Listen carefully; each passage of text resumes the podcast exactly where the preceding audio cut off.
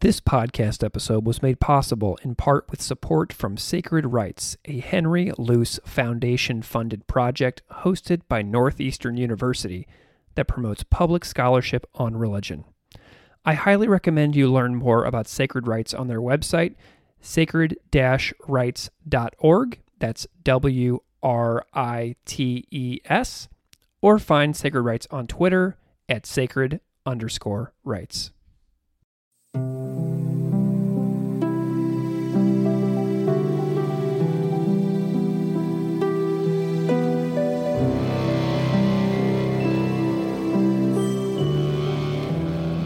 Welcome to Classical Ideas. This is Greg Soden. The ways the internet is changing religious worship, celebration, and practice is an exploding area of research in the world of religious studies. At the start of the COVID 19 pandemic, I discussed how some online Christian and Buddhist groups are altering their gatherings to reflect the ever changing realities of our world. The next two episodes follow on in that same story. These two episodes, featuring Dr. Deepa Sundaram and Kaitlyn Ugoretz, trace how online and digital spaces in Hindu and Shinto traditions are altering the landscape of what is possible within religious practices around the world. Rather suddenly, celebrations and festivals are also hashtags, and priests are also exploring digital spaces as the world shifts, evolves, and globalizes. My guest on this episode is Dr. Deepa Sundaram and we're discussing Hinduism and social media.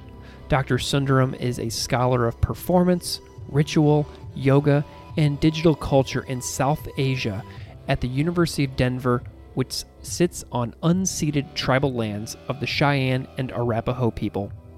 Her research examines the formation of Hindu virtual religious publics through online platforms, social media, apps, and emerging technologies such as virtual reality and artificial intelligence we discuss her recent article, Instagram Your Durga Puja, social media, hashtags, and state sponsored cultural marketing, which explores how West Bengal's tourism initiatives use Instagram to foster virtual, ethno nationalist social networks during Durga Puja. In this conversation, we also spotlight issues of access and accessibility to religious spaces and the viability and visibility of online counter narratives, especially those from minoritized, marginalized caste, gender, and class communities. You can follow Deepa Sundaram on Twitter at the Mod Sisyphus, and you can follow me on Twitter at classical underscore ideas. Please enjoy our conversation. Thank you so much for listening.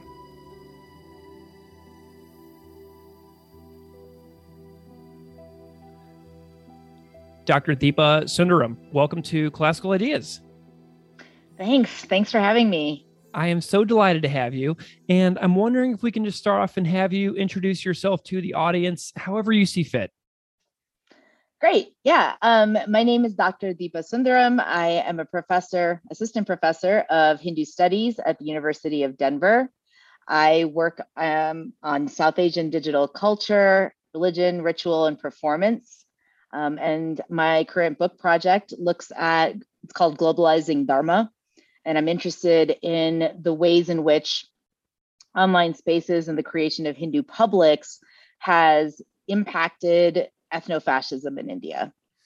Wonderful. Well, I'm I'm excited to hear the story of how you became interested in the topics that you are interested in because it sounds to me like you're sort of like me like you spend a lot of your time in then like the virtual spaces of the of the world from reading your work. I know that you're very interested in social media as well. So we have this sort of very online sort of beginning to our conversation which is very appropriate because we're on the internet for everybody to hear right now and I want to know about the origin of your expertise, how you came to care about these topics, and then maybe a little bit about your academic path that you traveled in order to come to today. Okay, so that's that's a great question, um, and it does have a story. So um, I am a comparative literature PhD. So I put oh, that cool. out there because most people don't know what comparative literature is. Um, and I am trained as a semiotician, which most people don't know what that is. But what I'm really interested in, yeah, I'm really interested in meaning making mechanisms in general. And so my dissertation work actually looked at anti colonial drama from 1900, sorry, anti colonial Tamil drama from 1900 to 1930. And I was interested in the formation of nationalist sentiment in India.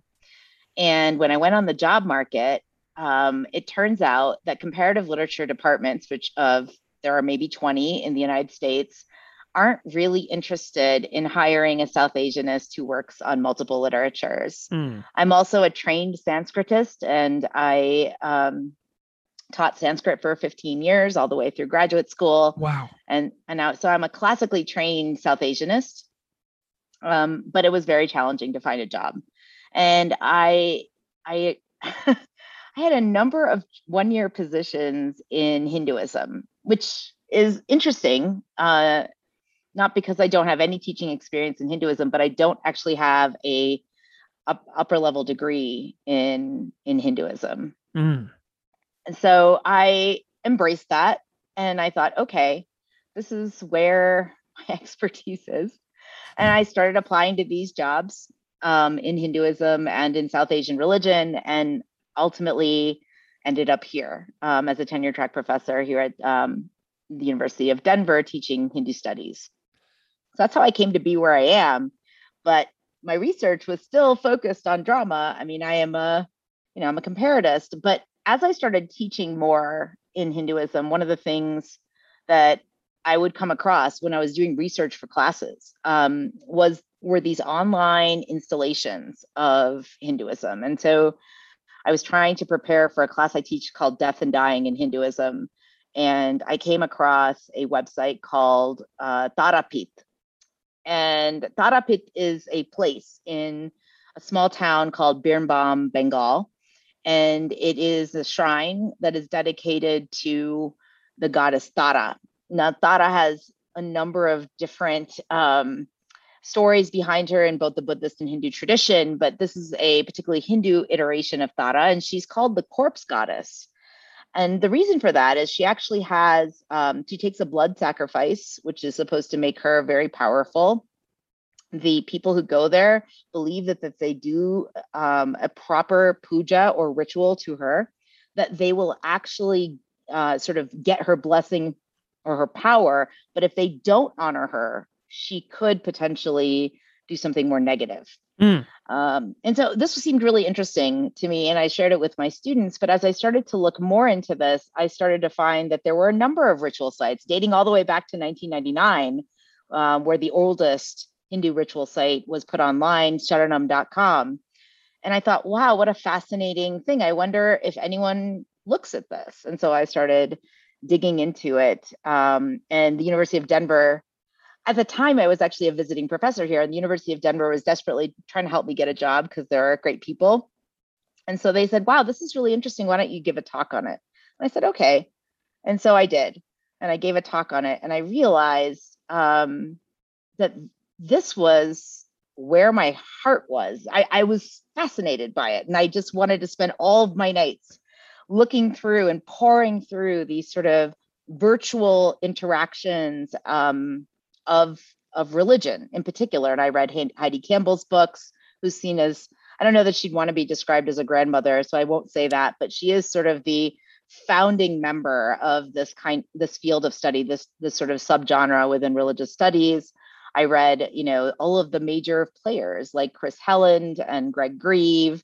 Um, I got in touch with a woman named Xenia Zeiler, who teaches in Europe who writes on gaming and religion and awesome. as well and and same sorts of things. Yeah. And so we we started talking and that's how I came to start doing this work. She invited me to be a part of her edited volume on digital religion. I gave a couple of conference papers on Durga Puja and she was like, "Oh, I would love to have you write this up as an article." And I thought, "Am I really qualified to do that?" And then I I, I gave it a shot, you know.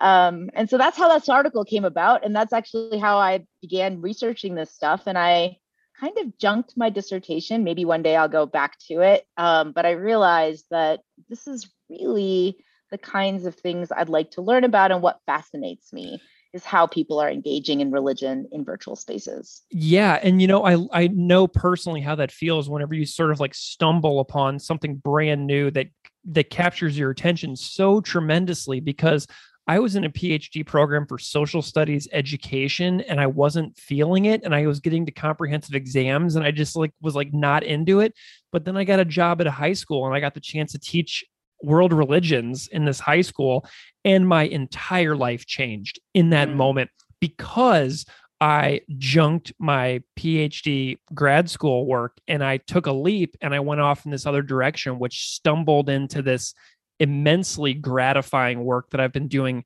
ever since. I mean, so I know exactly how that feels. And if I feel so lucky, I mean, do you feel lucky that you found like a new passion area where you could like really embrace? Oh, yes. I mean, I I think that the work I did for my dissertation was really important. I translated two playwrights who wrote about the national the nationalist movement in India um, in Tamil and were never translated and mm-hmm. honestly mm-hmm. had fallen into obscurity. And I saw that as a real contribution, like as part of my dissertation. But and I and I did find it exciting because my family is South Indian. They're from Tamil Nadu in India. And I always thought, okay, this is a way for me to engage in something that they probably don't even know about.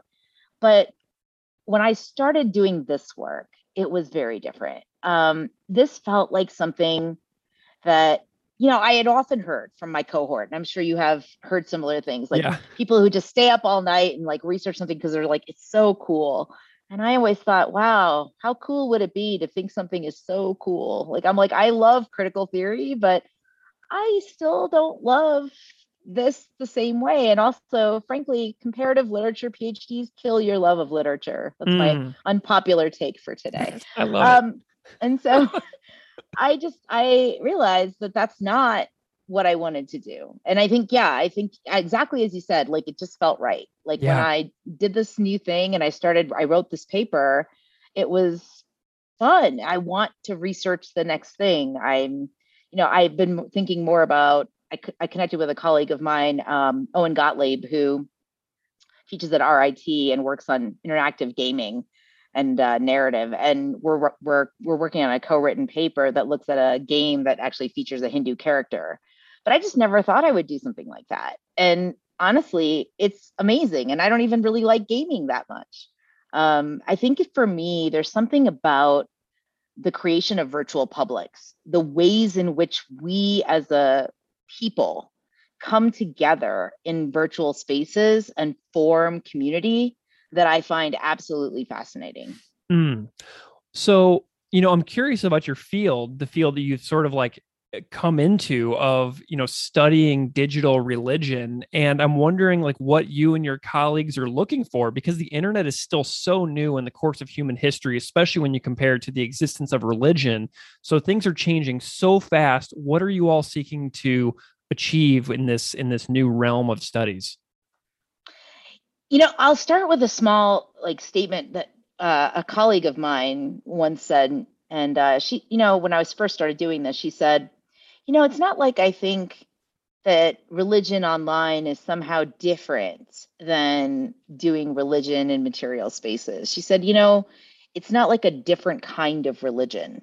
And um, I, that's always stuck with me because it was early on in my career, you know, like when I first started doing this. And I think about that. And I think what she meant, and I obviously can't speak for her, but I think what she meant, or at least what it's meant to me, is that there isn't a different religion that's happening online there's a different way of engaging with religion. There's a different way of engaging with spirituality, but it doesn't mean it's a different religion. It's not weird per se. For example, I think that there's a um, there's a sort of uh, like fascination. Let me say, right, that people are doing these things like, oh, cool, that's interesting. You have a robot priest. You know what I mean? Yeah. yeah. Um, but I don't I don't think that that's the end of it. And I think that like if our scholarly inquiry was simply about highlighting and spotlighting sort of weird cool phenomena, then I think this would be sort of a gimmicky kind of thing.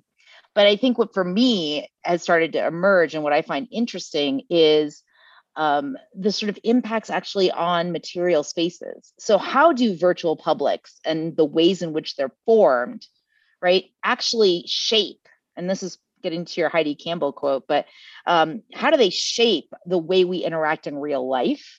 And in some cases, how do they actually become a, a place of their own? They become a place where that interaction, that engagement, that give and take is happening online itself and is you know um, equally fulfilling but not necessarily in some way that is fundamentally different mm. than us for example going to a mosque or going to a temple or going to a church yeah i love that you you mentioned campbell a couple times and I, I was reading your your piece and you quote Campbell's definition of digital religion, which I, I, think is worth saying here. And she writes that it's not simply referring to religion as it is performed and articulated online, but also how digital religion and spaces are shaping and being shaped by religious practices.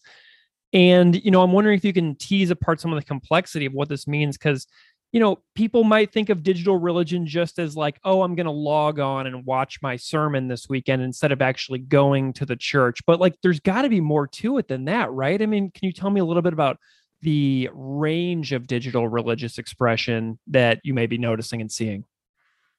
Sure. Um, I think Campbell's trying to point out that in a couple of things. One, I think she's trying to point out that it's not simply just going and watching a sermon online um, that's not simply the end of it. But I think she also wants to get into what happens in that moment when people are engaging in those spaces. And I'll give you a sort of example from a friend of mine um, who likes to watch Rosh Hashanah services online. Mm. Um, ever since she left uh, New York, actually, and left her synagogue, she, you know, feels connected by watching that sermon online. And part of it is being like it, being able to for herself transport herself back to those those times when she engaged with her cohort with her synagogue in those spaces so mm. it it's evokes those memories yeah but the other part she talked about which i thought was really interesting because she would watch it on facebook live is she said you know it was so like you know um it was so heartening for her and so um just very like it was a happy moment let me say it that way to see all the comments and likes and hearts that people would post on the facebook live video. It made her feel like that she was part of that community again and mm-hmm. that wasn't something distant. She said it's not like watching something on tv because that is you you have a sense uh, a suspension of disbelief right? Like it's something that's separate. There's a distance there. And i think for me and for what heidi campbell is trying to point out is that it's shaping the way that we understand community. And i don't want to speak for campbell but that's how i understood it. And i think that's really important. The way we form interactions the way we form friendships the way we form religious um, engagements, the way we form religious community is fundamentally about who we interact with and how we interact with them. That doesn't change when we go online, but when we go online and we have these spaces, like for example, if you're watching a church service on Facebook Live or Insta- Instagram Live, if you are interacting with a website that allows you to be a part of a puja or a ritual where you physically can press a button and ask for the priest to go and uh, make the offering, there is a way in which that isn't very distant mm. um, as it might feel, right? And that person could be in India and you could be here. Um, it allows a kind of communion that I don't think um, we have ever really explored until this, right? Like sorry i was just going to say the only thing is that pandemic times i think have brought a lot of this to the fore yeah. um, in ways that i don't think people imagined i often felt like um, there was always a two-tiered approach to digital religion beforehand yeah. where people were like yeah if i can't get there then this is the second best thing and I'll talk a little bit about my own research when interviewing priests before the pandemic, where they told me that this is a lot about just you know having satisfaction of done anything as opposed to doing the real thing and i'm putting that in scare quotes. Um, so i think that there is a certain shift that has happened in terms of how people perceive this. But for me and what i see i think it's always been about forming a community that one feels comfortable engaging with and getting that sense of community for yourself. Mm. I'm really glad that you mentioned how these things can feel not that distant and very authentic. Because, like, for me, somebody who I do this show, and some of the best conversations I've had in my entire life have been totally virtual interactions by talking to people for the podcast. And so I think about my own powerful experiences and it really does reframe the way that we can have powerful interactive experiences whether they be you know secular or spiritual on a totally virtual space. Because i know how i feel whenever i have something really awesome in this space and i'm like well that can be transferred to so many other spaces as well if we are if we have our our minds open to it. Does that make sense? Absolutely and it's i should say one other thing it's not simply limited to people engaging in virtual spaces or virtual platforms and having community, right? Like the other aspect of digital religion is that we have a number of apps. Um, I'll talk a little bit about a virtual reality app that I research, a, a guy who I interviewed who created a virtual reality app so people could be inside puja experiences if they couldn't attend them themselves. That's something you download on your phone, you're doing it by yourself, and those aren't people that you're talking to, but they're it's a space that you've entered into, right? To feel the what you would have felt or what you think you would feel in being a part of that space, right? Like so there are a num like it's digital religion is not a monolith right? Like yeah. what we mean by that it's it's a lot of different ways of engaging using technology to find community and find a way to create a public. Yeah. Well, something that I really want to point out that you've done seamlessly throughout this conversation that I want to make sure the listeners are paying attention to is that you mentioned how this is happening in Christianity. You mentioned how mm-hmm. it's happening in Judaism. You mentioned how it's happening in Hinduism. So this is like something that is happening across spiritual spectrums. You know what I mean? Like, are there any other examples that you want to point out that are really standout moments? Because you've really touched on a lot already.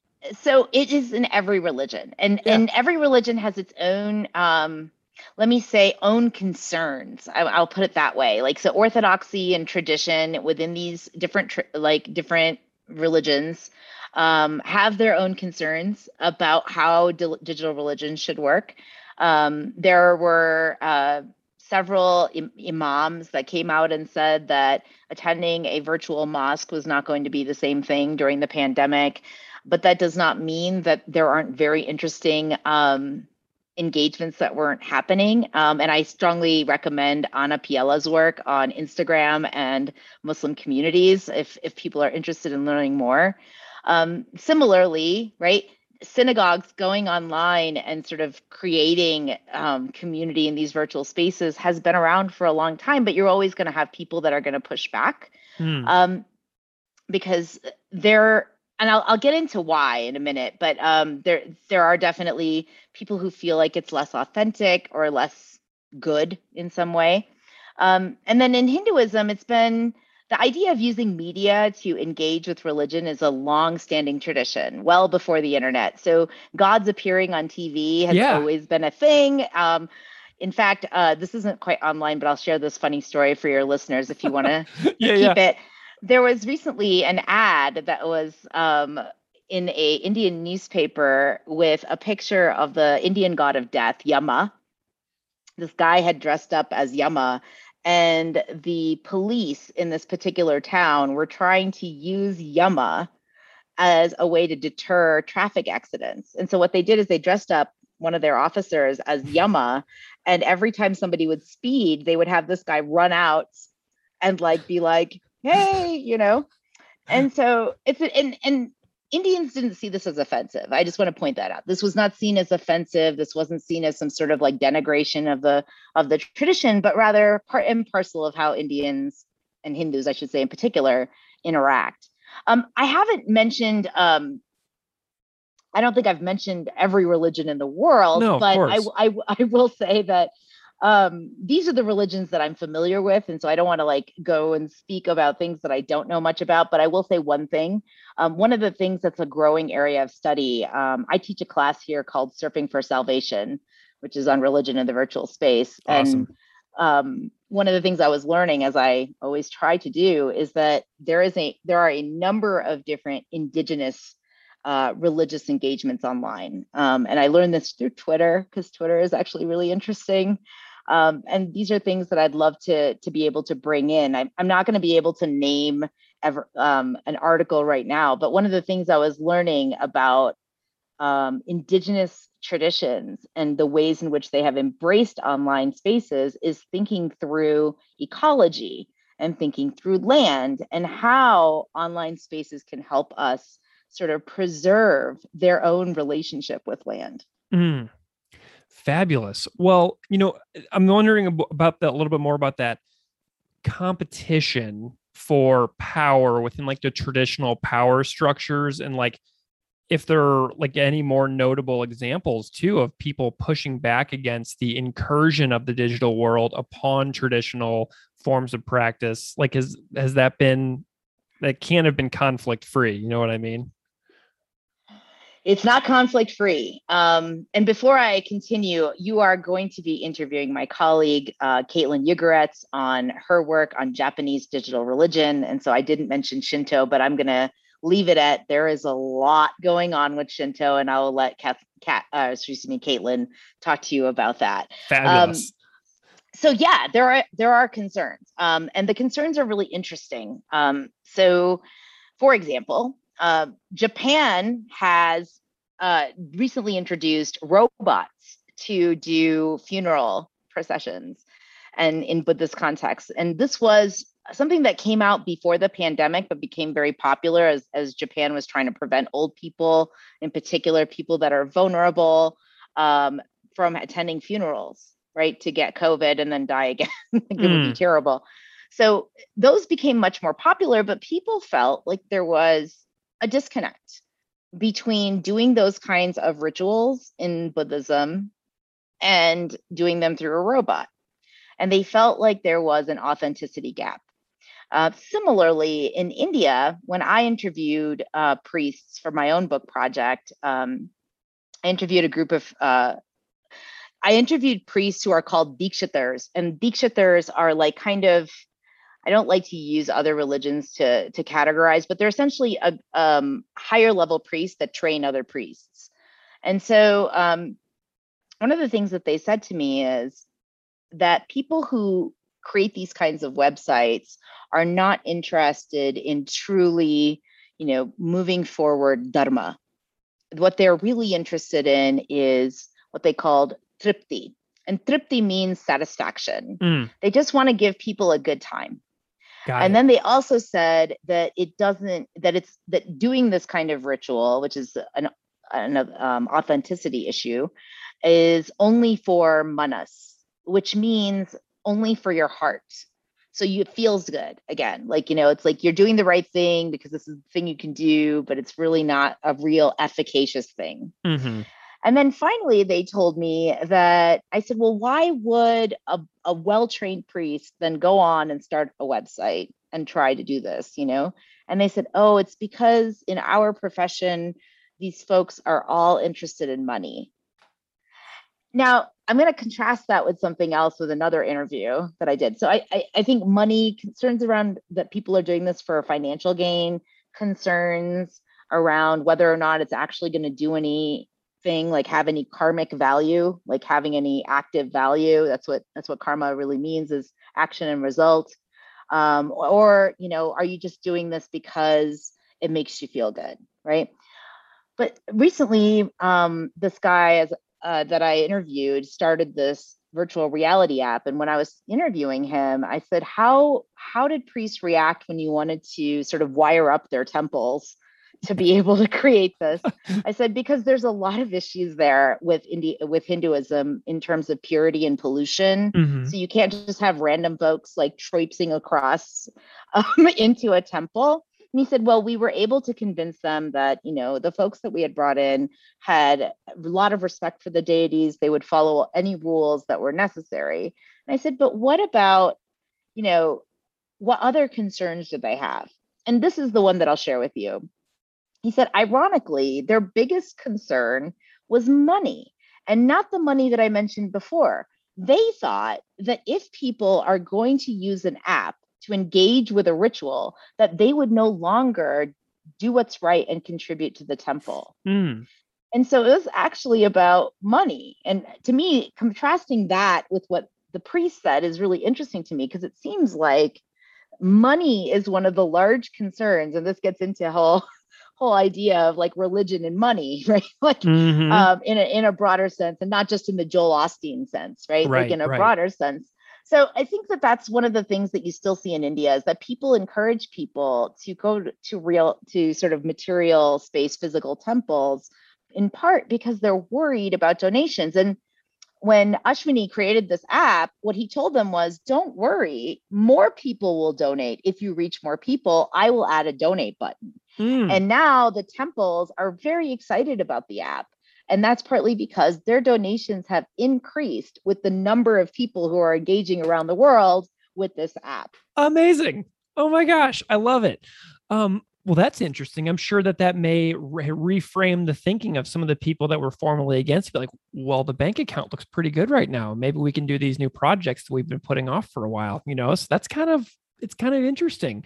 Um, okay, so can we get into a little bit of your specific work? Is that okay? Absolutely. So I read an article of yours uh, called Instagram Your Durga Puja, social media hashtags and state sponsored cultural marketing. And that last part of the subtitle about state sponsored cultural marketing was really grabbing my attention about 45 minutes ago before we got on the phone. Um, but we'll get into that. But I want to know for those out there who don't know, who is Durga and what is a puja, just in case listeners out there aren't familiar with these terms. Sure. Um, Durga is a goddess of war, um, but she's also sort of a broader figure that's associated with one of the three main Hindu gods, Shiva, who is the god of destruction. She's one of his wives, and she um, represents power in a lot of ways and the defeat of so called evil, right? She's the force of good. There is a nine night celebration of the goddess called Navaratri that happens usually in October. I think this year it's happening according to the Indian calendar around October 5th. Uh, don't quote me on that. I'm bad on dates. It's okay. Um, so the Navaratri, Navaratri means nine nights. Um, and there's, if anyone wants to know more about Navaratris in general, Caleb Simmons, my friend and colleague over at the University of Arizona, this is his research. nice. Um, and so, interestingly, the Durga Puja, so depending on the region, let me say this th- that particular festival happens and is related to another name for the goddess, right? But in Bengal, in West Bengal, it is Durga. And Durga is seen in that particular region as the force of good, defeating the evil, the quote unquote evil demon Mahishasura. Um, I will give a caveat. The word demon is a very bad translation of the original Sanskrit. Um, asura is the word, and asura literally just means a being that is not good in this context. okay. Um, Hinduism does not have absolute Manichaean images, or sorry, Manichaean visions of good and evil. People are temporarily good or temporarily evil based on their actions, and they can always shift around. So the story goes that this, in the Hindu context, that this Mahishasura was trying, doing all kinds of destruction, and he was not um, behaving properly. And Durga was created. There's a number of different stories about this, but the main one is that Durga was created by the three main gods in Hinduism the, the forces of creation, destruction, and sustenance as a way to defeat Mahishasura because he had become so powerful. Um, he's also called, his name translates as the buffalo demon Oh, because he had the form of the buffalo. So she comes out and she defeats him. And so the puja itself celebrates that defeat as a defeat of good and evil. But depending on the region in India, Um, it's also seen as a number of other Indian, um, I should say, Hindu stories. And so in Bengal, in particular, this is the story that is um, celebrated. And during that time, it's almost like a New Year's celebration. You'll have what are called pandals, which are kind of like floats that represent in various creative ways the defeat of Mahishasura. So her spearing this this demon and him sort of falling to the ground. Um, and you have all kinds of different ways that that is now represented um, all across all across west bengal. So and so that is the durga puja is the it, so i'm assuming this event is extremely large and very well attended in west bengal like what are we talking about here for the uh like the scope of this Oh my goodness, it's huge. It's like it would. Um, the way I would compare it is uh, New York, New York City's Times Square New Year's Eve celebration. People, um, I mean, and my my article looks a lot at how it's celebrated and how the the government has marketed it um, as a puja destination. Um, oh, and briefly, puja. The word puja comes from the Sanskrit verb root puj, which means to worship, and puja is a any kind of worship it's it's not the same as what we call a yagya, which comes from the Sanskrit verb root yaj, which means to sacrifice in the context of a ritual. Um, the real difference is usually a yagya requires a priest, while a puja can have one, but it's really just about you. It can be a personal worship ceremony. So anything, any ritual that's done for a god is a puja, really. Okay. Um, and it has an offering. So Sorry. who is accessing these digital celebrations in in this uh, in this particular puja? Like, what is this like online? So it's happening in person, but it's also happening online. So tell me about the online version that people are seeing and engaging with. So Durga Puja is happening in person and most of the online engagement at least the ones that i looked at um, were really about how the government wanted to capitalize mm. on this huge event and the way they did that is um, they created an entire section of their of the west bengal tourism website to focus on durga puja and they started offering things like puja packages um, so it's not so much, at least my own focus was not so much about how Durga Puja was happening online, although certainly it is happening, but the development of apps to engage with the, the event itself in person. So the West Bengal Tourism Department created this entire site they dedicated to Durga Puja, but in addition to that, they also came up with a number of other what they called puja packages. And this is where the state sponsored cultural marketing comes mm-hmm. in.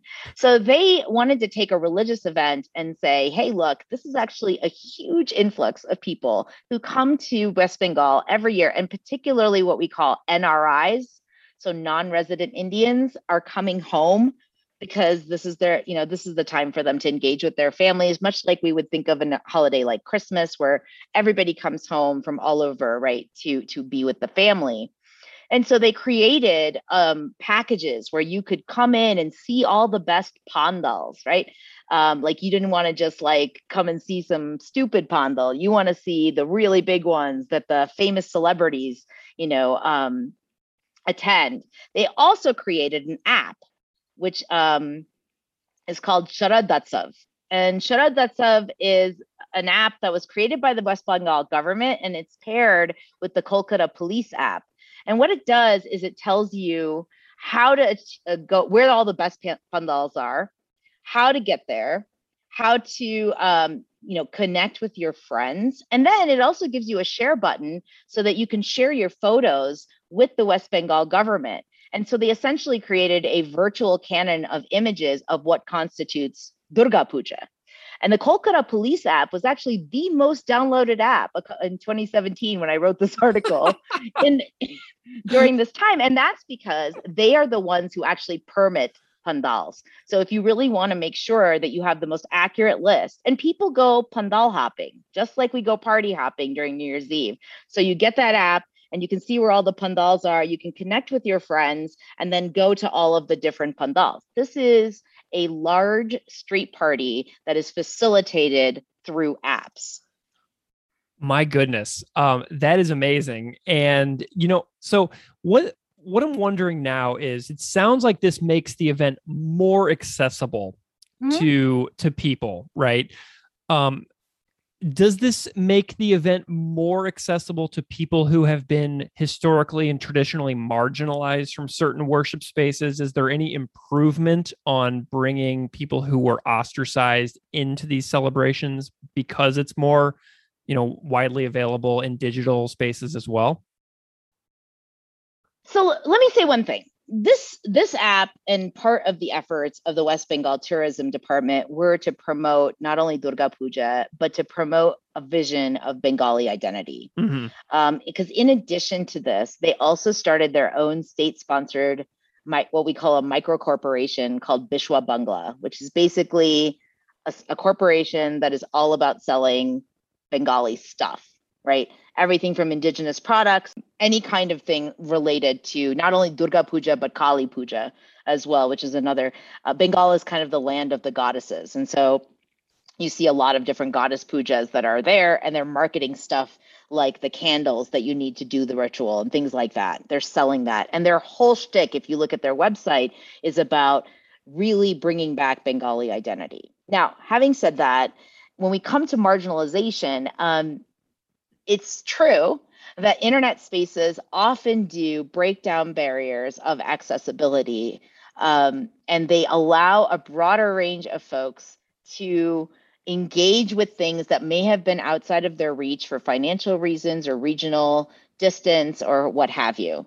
Now, unfortunately, though, um, there are a group of people, and I wrote about this in the piece, that are still left out of this you know accessibility boom if you want to call it that um, and that that particular group are the people that have a very different story to tell about the story of durga killing mahishasura those are the indigenous Asur people who live and are found across parts of West Bengal and the st- Indian state of Jharkhand. The Asurs, as you might hear from their name, um, have traditionally been marginalized as Adivasis or indigenous, that means first dweller, um, but they have also been marginalized every year through the Durga Puja because their story is that the Hindus have lied to you. Their story is that Mahishasura was our good king. He was a very good man. He was such a good king that the other gods, the devas, these are not the main gods, but these are like, let's call them like minor gods, were jealous of him. And so they complained to Shiva and Vishnu and Brahma, the three main gods, and they said, you know, this guy is just cutting into our action and we are not getting our due. And therefore, you have to be able to do something about this. And wow. so then they created Durga, and Durga came and destroyed him, but he has always been our hero. And so if you talk to people like activists like Sushma Asur, Sushma will say that this is a day of mourning. This is a day of sadness for the Asur community, but they are a very small indigenous community, much like indigenous peoples here, right? And they have their voices are not heard um, in this space. And oftentimes they are instrumentalized. I would compare it to how we see three Native American or Indigenous people represented in the Macy's Day Parade in New York City. And sometimes those people aren't even Indigenous. Um, I'm reminded of Chris Rock's joke about how two of them were just Puerto Ricans, you know. Um, but um, similarly, they have often been asked to be parts of a pandal um, for example, and sort of reenacting the what they see as the unjust slaughter of their king. And more recently, there has been more activism pushing back against this. I have a I didn't send you this, but I'm happy to share it with your listeners if you're interested if they're interested. But I wrote a blog post on specifically the Asur plight and what they did, and and they have really joined together with activist movements, student activist movements coming out of Jawaharlal Nehru University, JNU in Delhi, that have argued for a more introspective and incisive look at Indigenous traditions in India and how they have been erased, effaced, or in some other way misrepresented. And in particular, in 2013, we see a huge protest at um, Jawaharlal Nehru University that includes the Asurs and connects their protest with other types of what they call casteism, arguing that this isn't just about erasing indigenous religion and tra- traditions, and it is also about a Brahmanical or priestly hierarchy in India, mm. and, that, and sort of making those connections. Well, I'm really glad that you told that story because that would be something that would easily be overlooked in the, you know, essentially the if somebody's looking at these events online and the massive scope of how much it is pumped out by like tourism boards and how like prevalent the hashtags would be, it would be really easy to miss the you know the the subplot going on just beneath the surface with the indigenous community. So those are stories that i am always excited to have broadcast on this show because i'm always curious about what the story is behind the story. And there's always more to it than what we are told on the surface. So that's a really i'm really grateful to you for sharing that. And segueing to activism because like you know the the story of activism that you told is just so powerful but you also do a little bit of activist work yourself, uh, which I want to talk about a little, a little bit. Yeah, you co-founded an organization that I was looking at today called the South Asia Scholar Activist Collective, which is mm-hmm. trying to draw attention to Hindu nationalist fascist forces that are stifling academic freedom by basically equating anybody who is critiquing Hindu nationalism as being anti-Hindu. So, you know, I, I know a little bit about this issue, but obviously I have plenty to learn. And I'm wondering if you can talk about your organization, why it matters to you, and what you are all up to. Sure. Um, before I do that, let me just say a couple of one thing. Um, yeah. My my background is Savarna, which means that I am from a privileged caste, a caste that is not marginalized in India. My family comes from Tamil Brahmins. I should have said it at the beginning, but um, it's important for for your view, for your listeners to know that I hold the privilege of whiteness essentially in India. Mm, okay. Um, and it's important for people to know that I do not hold that privilege here, obviously. Um, so, but it is important that partly the reason that I can do some of the things that I do is because I hold that privilege forming this organization came out of an incident that happened in April where a colleague of mine um, was viciously trolled by an organization, a student organization, that had determined that her interpretation of Hindu texts was offensive. And they, they took that to mean that she was anti Hindu. Um, disagreement on interpretations of text happen all the time, and certainly people have a right to critique religion but this took it too far. And so this ultimately resulted in these people trying to have her fired. There was a petition that was circulated. I put my name on it because I believe in academic freedom, even if I disagree with somebody's interpretation of something. Um, and as somebody who was raised Hindu and is Hindu, I still support her right to speak. Um, when I signed that petition, I started receiving threats at my college email and I received a threat that was a veiled sort of rape threat type thing. Um, I ended up having to figure out what to do with that. Should I be scared? Should I ignore it? Um, and I went through an entire process where I did that. I went through the provost, went through my dean, went through campus security, ended up speaking to the Denver Police Department, which was terrible. I can't tell you what how terrible um, and then ended up having to have the report forwarded to the FBI. This is not something that I think most of us as scholars ever imagine would happen or do, or, you know, and I'm not really a controversial scholar. Um, but after this, uh, my colleague and I started talking and we thought, we need a procedure because I didn't have any idea how to proceed right when this happened. I was just so shell shocked. And so we came up with something called the Hindutva Harassment Field Manual which is um, we co-wrote with mm, nine of my colleagues, I believe, um, and we put that out there. And we started this new organization. Again, I am just one of like ten other people that deserve a lot of credit for doing this work. Um, And so we all equally contributed to that, and SASAC was born. And we did this largely because we, it turns out many of us who write about Hindu nationalism or write about um, illiberal forces, particularly those that are demonizing minorities, demonizing other religious traditions that are not the majority, demonizing those that are in caste oppressed groups, are being sort of demonized now as somehow anti India, anti Hindu, you name it, right? Mm.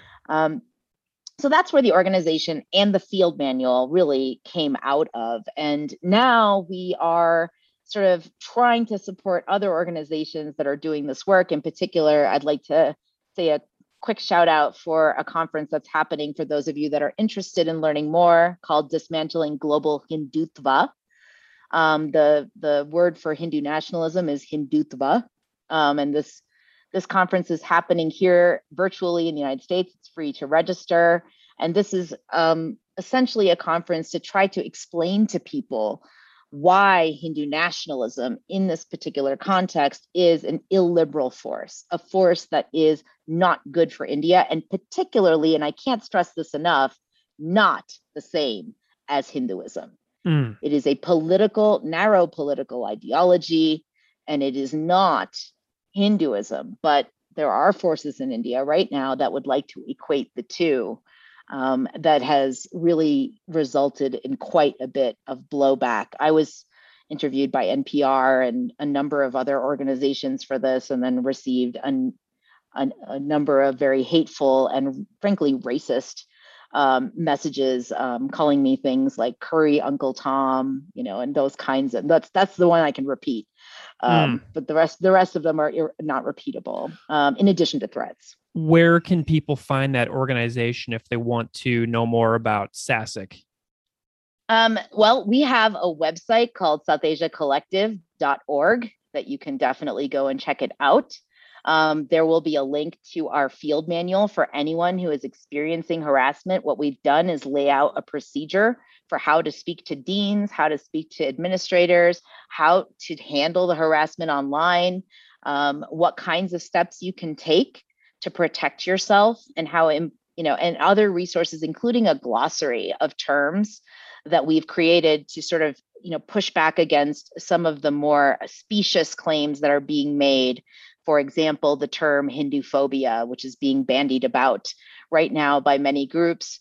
Um, it sounds like they connect it to anti-semitism and islamophobia so it sounds really legitimate particularly in today's climate but in actuality it's simply a term that is sort of used quite often to talk about things like real racism and ethnophobia that does happen against Hindus. But more often than not, it's to tamp down criticism um, of anyone that speaks out about, for example, the illegal abrogation of Article 370 in Kashmir and given taking away their autonomy, the plight of Kashmiri Muslims, um, it's usually used to tamp down any kind of criticism of casteism and violence against caste oppressed communities in India. Um, and again, these are things that aren't necessarily uh, what I want to say. Hindutva doesn't always engage in these kinds of processes, but more recently, it has become an all or nothing sort of zero sum game. Either you are pro Hindu nationalist or you're anti Hindu. Um, and there's no sort of in between. And if you don't ascribe to that, you are somehow Hindu phobic.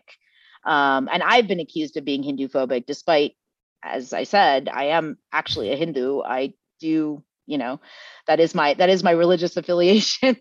um, whether or not I'm practicing Hindu is something else. But um, but these are these are attacks that are really meant to like tamp down and uh, stifle academic freedom and, and that's really where it's at so i'm curious now what you are you know what some of your goals are for your future within public scholarship you've been working with sacred writes uh, to sort of you know get you going on being like a very engaged public facing scholar in these fields and topics and i'm wondering how you are approaching that and what you have that you're that you're working on that you're really excited about.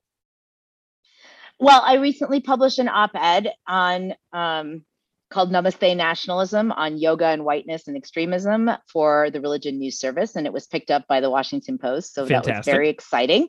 Um, I would say that like the Sacred Writes um, Fellowship has been just formative for me as a scholar. I want to thank both Megan Goodwin and Liz Bucar for just being amazing mentors. Um, but what I learned from it was honestly to be kind of cheesy about it the smart and being smart in public is a good thing and yes.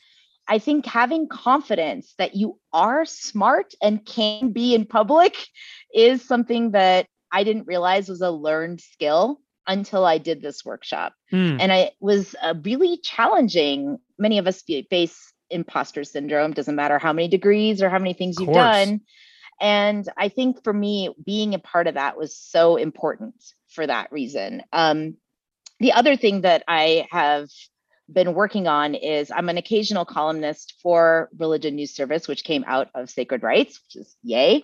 Um, and so my next piece is actually going to be looking at issues of authenticity and authority in digital religion.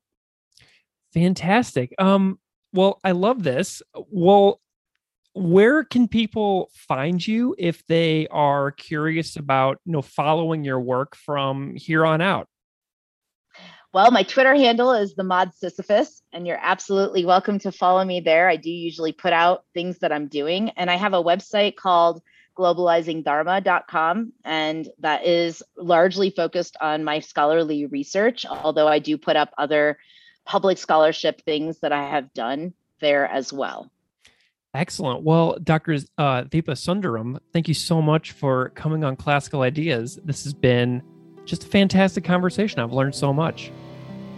Thank you so much for having me. I really love this show, and it's been an honor to be here.